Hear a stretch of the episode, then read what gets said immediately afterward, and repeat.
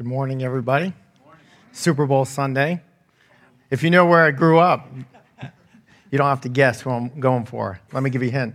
For dinner, we're going to have clam chowder. That's all I'll say. We're glad you're here. This is actually the last message in a series we're doing on miracles. And we've looked at just a few over the past few weeks that Jesus did. And Donnie and Darren brought in some great insight into those miracles. Some things like our discouragement. Our discouragement and faith can actually coexist. And that sometimes our circumstances are opportunities for God to work in our lives and to see his power. And that sometimes in the storm, there's more going on than what we can actually see. So if you've missed any of those weeks, on the way out, you can get a CD at the info booth, or we put them on weekly out on the website, the podcast, and both the MP3. Today, we're going to look at Jesus' first miracle, a transformation, turning water into wine. And when we do that, I want to have God's word in your hand as we do that. So the ushers are coming down. If you do not have a Bible or you forgot yours, just go ahead and signal to them. They'll give you one. It is our gift to you.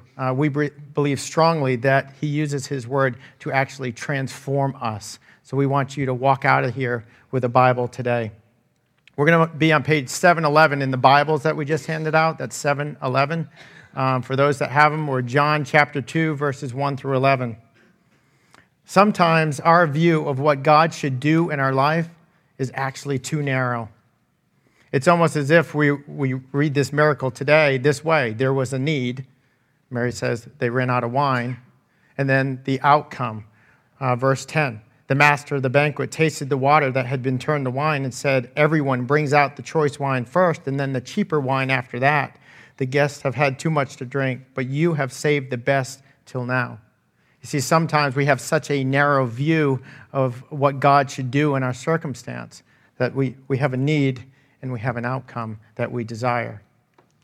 Well, back in 2000, early 2000, I was doing a study on John 10:10 specifically, and it was about that verse that says, "I have come to give you life, Jesus. I have come to give you life, to give it to you abundantly."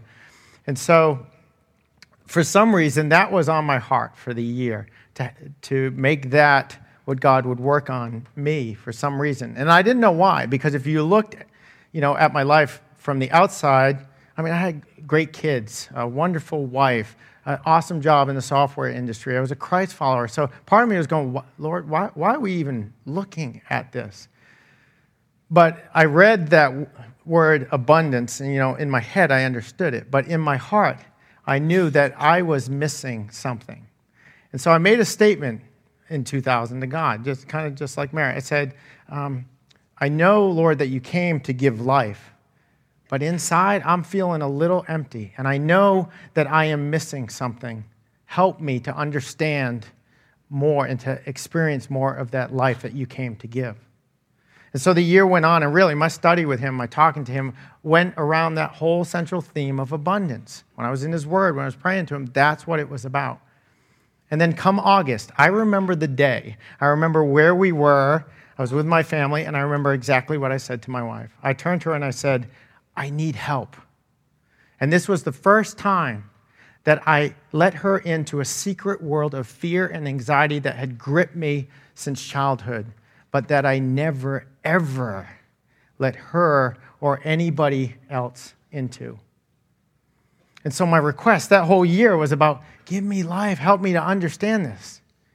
And now, just in August, months later, I found myself in a counselor's office and lacking joy and wondering, why did I ever pray that prayer? Look where it got me, and this was not the answer I was expecting, Lord, the outcome, the path. No, this isn't what I was thinking.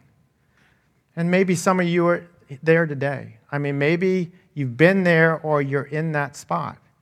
You've got a need and you've got a desired outcome of what you want. Maybe it's your marriage. Maybe there was, a time where it was good and now it just seems to be fizzling and you want that back, or you just want to be happy. Or maybe you're lonely, and even though you're surrounded by people inside, you still feel very lonely.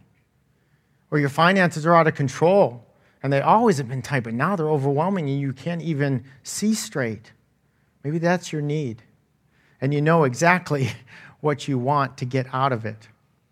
Well, today as I prepared for this message, I really did reflect on that season in my life in 2000 and really reflected on how narrow a view, I can look back now, but how narrow a view I had. I knew what the need was and I knew the outcome that I wanted. You know, and it's like reading this miracle, just those two verses. But there's so much more that goes on between that need and outcome and the truths. We looked at truths from the previous weeks when we were reading those miracles. The truths are common, and they're in here today in this miracle. They were influential in transforming me, and they continually do so. And so I believe it can do it for you as well. So let's explore the miracle, Jesus' first miracle of turning water into wine. John actually doesn't call them miracles, he calls them signs. In the other Gospels, you know, we talked about the word dunamis, and it's translated miracle. It emphasizes power. Well, John uses this word, semeion, which means it's sign. So it's a sign. He uses that all the time. And signs have obvious truths, but they also have a deeper meaning, and we need to keep that in check here as we go through this miracle. Now, Mary saw a need, and she made a statement to Jesus. She said, hey, they're out of wine. And to give you some context, I put the verses up there. It was a wedding. And when I read that, it bothers me because when somebody says they went to a wedding, what do you say? Who got married? Right? No idea. On there, all we know is part of the guest list. That's it. We don't know who was getting married. That says something. But part of the guest list was Jesus, his mother, and the disciples. Now, at this point, not all the disciples were called yet. In chapter 1, you see that only 4 of them were. Andrew, Simon Peter, Philip, and Nathanael. And that's something key. But the need was they ran out of wine. And Mary saw that. Now you're going, whoa, wait a minute, Rob. You're comparing running out of wine with what I'm going through in my life? I'm more like the dead man. I'm more like the blind. That's my need. I hear you. But the point of this miracle is not the magnitude of your problem. So just bear with me, okay? We're going to get through this. The context is a wedding, and wedding's not like what we know a wedding. I mean, there was rituals and ceremonies that went on well in advance of the actual feast, and then the feast would actually go on for a week or so after. And wine was an influential part of that. And rabbis would say, without wine, there is no joy. Now, the deeper meaning in this is not, you know, there's joy in getting blitzed. That's not it, okay? That's not what I'm saying. Matter of fact, in that culture, that was a disgrace. It's just that wine was part of offering hospitality. And a week-long festival, it required a lot. And for the groom, if you ran out, it was costly, not only socially, but actually legal action could take place as well because the family failed to provide. So it was a problem. It was a crisis. And Mary recognized it, and she made a very critical first step. She involved Jesus. And if you read this, I don't think it's that she was in a panic going, oh my goodness, what are we going to do? I don't think that at all, because she knew the miraculous events surrounding Jesus' birth, right? She knew the miraculous events surrounding John the Baptist. She knew why he was coming, and that was to point to the Messiah. And if you read to the first chapter, you see that all started to unfold. So when she told him they've run out of wine, she came to him expecting him to do something. She brought him her life, her situation, and expected him to do something. Now, yes, in 2000, I turned to God and made a statement, but the big difference, despite the obvious between Mary and I, is that she did it immediately. It took me years. It goes back to childhood, before I actually let someone in on that part of my life. But Mary knew that a transformation begins by involving God, and she did that. My question to you are you letting God in to your life, to your circumstance, whatever that is? Maybe marriage, maybe finances, lonely, whatever the crisis, are you letting him in on that? Because maybe step one for you is just to bring your life to God and just say, here's what, he knows what's going on, but bring it to him. That is a very critical step. And Mary involved Jesus here. Look at the response. In verse 4, Jesus says, "Woman, why do you involve me?" And I read that was like, whoa, buddy, you're setting up for conflict. You know, you respond like, "Woman." Just know that he addressed his mother from the cross that way. People at the time used the same term, and it actually was a term that was polite. So it was a way of addressing her. It was fine. And he says, "Woman, why do you involve me? My time has not yet come." And he said that a lot of times. My hour has not come, or the hour is upon us.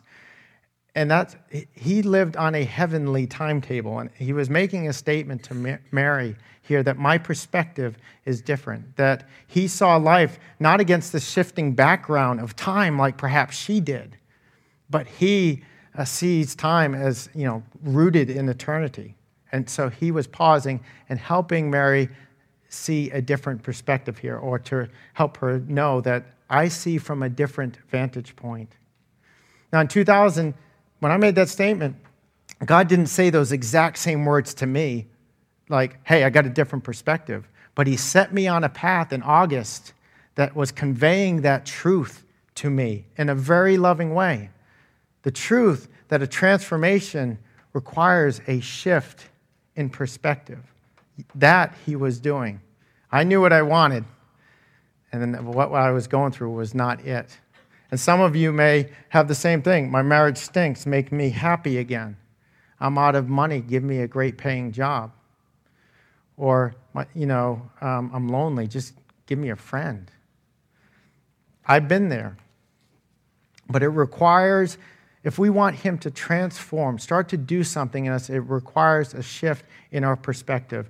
Are we willing to see from a different vantage point? I know I struggled with that. I know I struggle with that. How about Mary? Look at verse 5. This is right after she says they're out of wine. He says, "I have a different perspective." What does she say then to the servants? She says, "Do whatever I tell you to do." No. She says, "Do whatever he tells you to do," he being Jesus.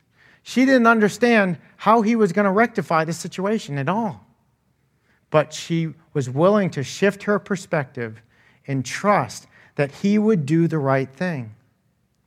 And maybe you're not sure how God can restore your marriage, how he can heal you from your illness, how he can make ends meet when the money's not coming in, or help you to feel loved when nobody is around you. But do you trust that he can do that? And are you willing to do whatever he tells you to do? I know in August of 2000, I saw no correlation of what I was doing in that counselor's office. I didn't see how that played into getting joy again in my life. But it took my wife and otherwise people around me to say, "Do whatever he tells you to do, Rob. Trust him. Will you trust him?" And it wasn't only until I got to the end of myself that I started to see hope in my situation. I started to be able to trust and know that no matter the outcome, he will do the right thing for me. You see, when we come to the end of ourselves, we actually come to the beginning of God.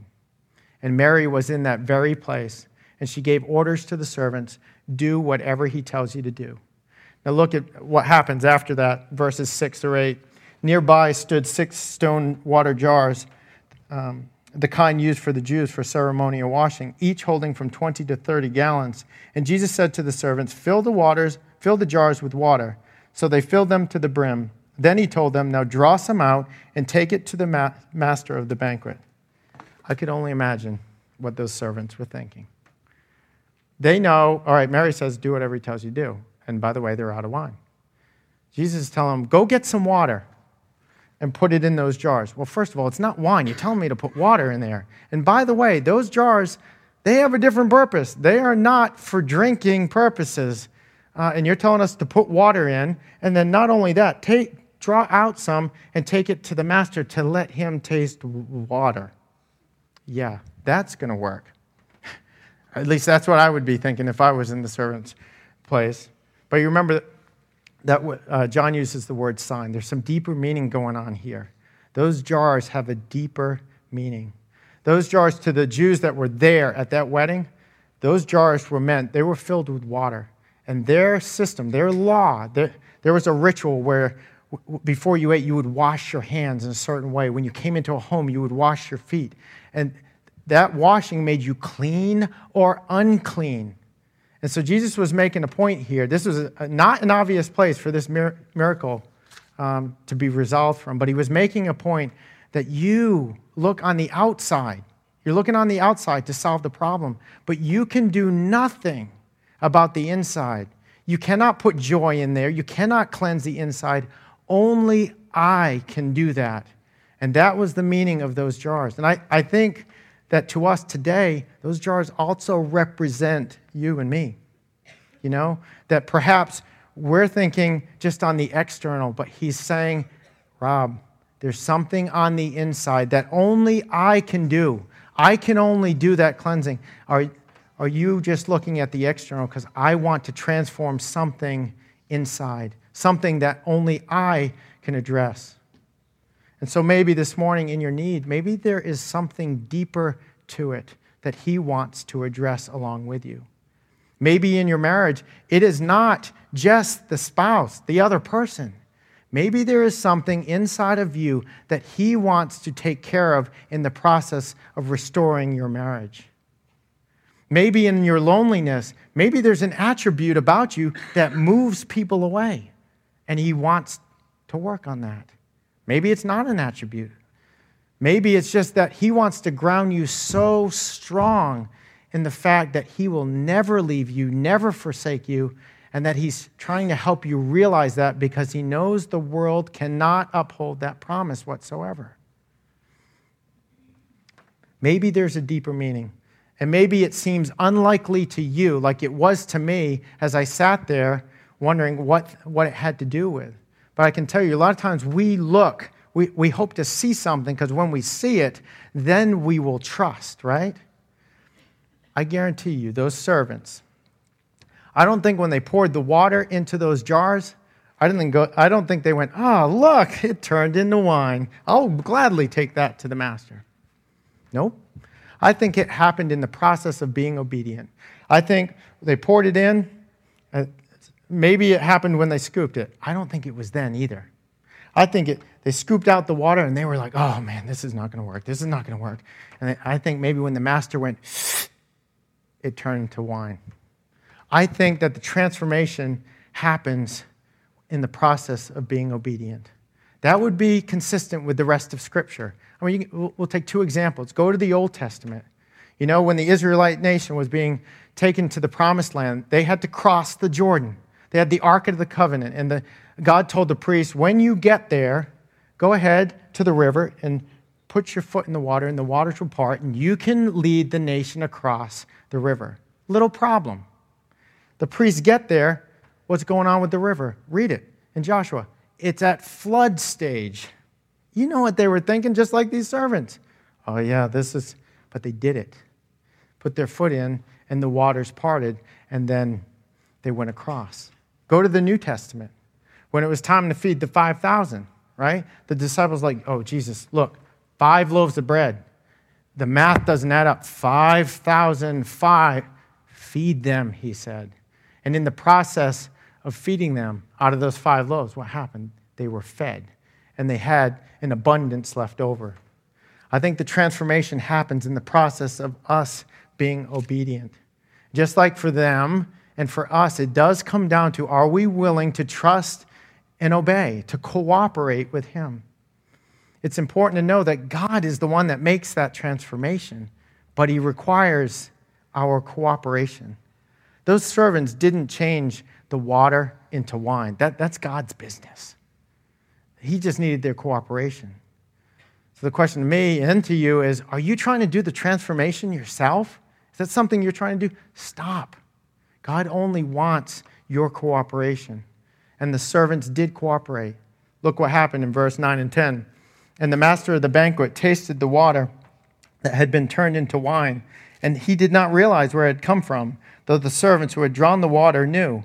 Then he called the bridegroom aside and said, 'Everyone brings out the choice wine first, and then the cheaper wine after the guests have had too much to drink, but you have saved the best till now.'" Yes, on that day a need was met. And did you read that? He said he had no idea where the wine came from. So there's something more going on here. But the wine that was brought forth, the stuff that Jesus created, was labeled the best. So at this time, it looked like Jesus did a big thing on maybe a small occasion. And for me in 2000, he did a big thing. He transformed me, and I'm different because of it, and I am happy.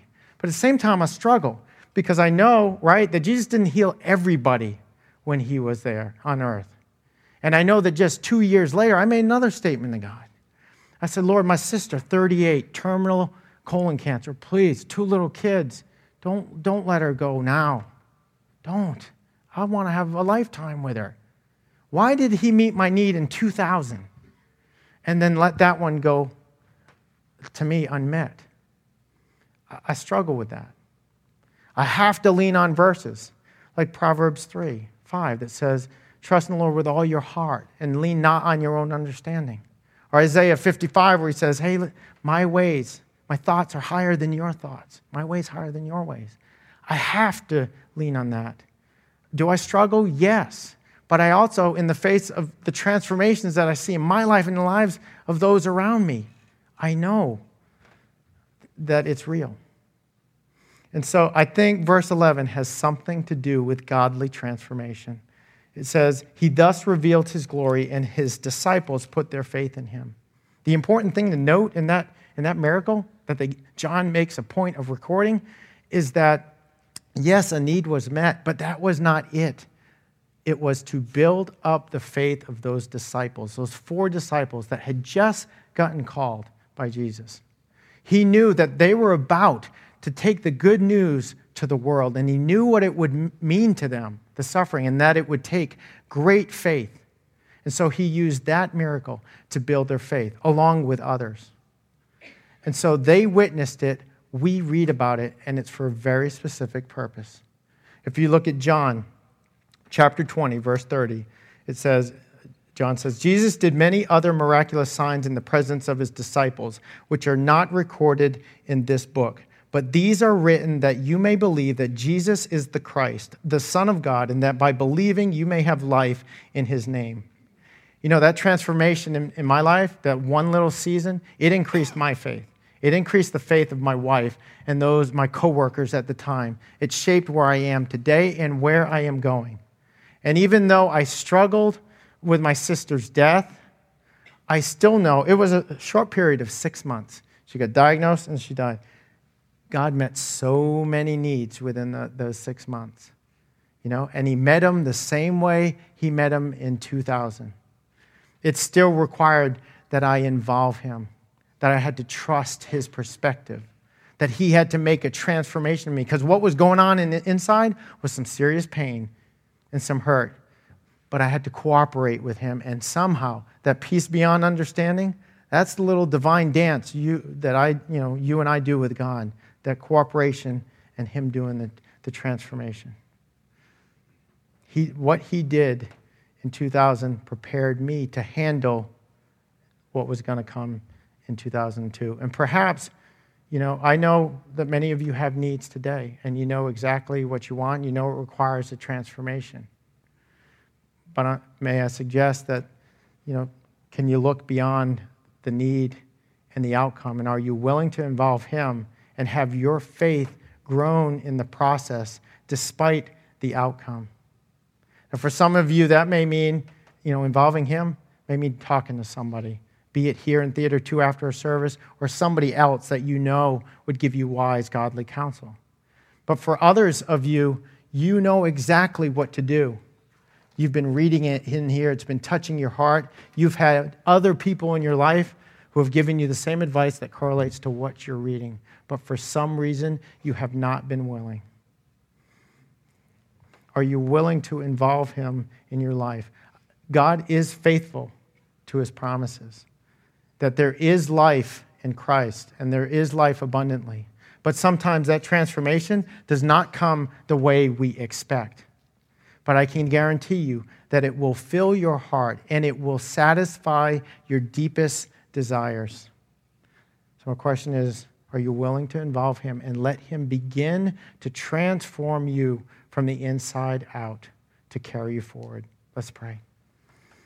Father, I thank you that you have patience. So many times just in my own life, I'm looking for the big thing and the big time. But today's miracle, there was so much going on. You met a need, but in the process, there was other things going on. And Lord, that for us, we need to be willing to say, it's not about us. I need to shift my perspective and say, Lord, what do you want to do with me? What are you trying to do? I want this certain thing. I'm willing to put that on hold, knowing that you'll do the right thing. Help me. Help me take that step. Thank you for your patience in that whole process. We really do trust you, knowing that in you there is life, and there is life to the full. We love you, Lord. It's in your Son's name I pray. Amen.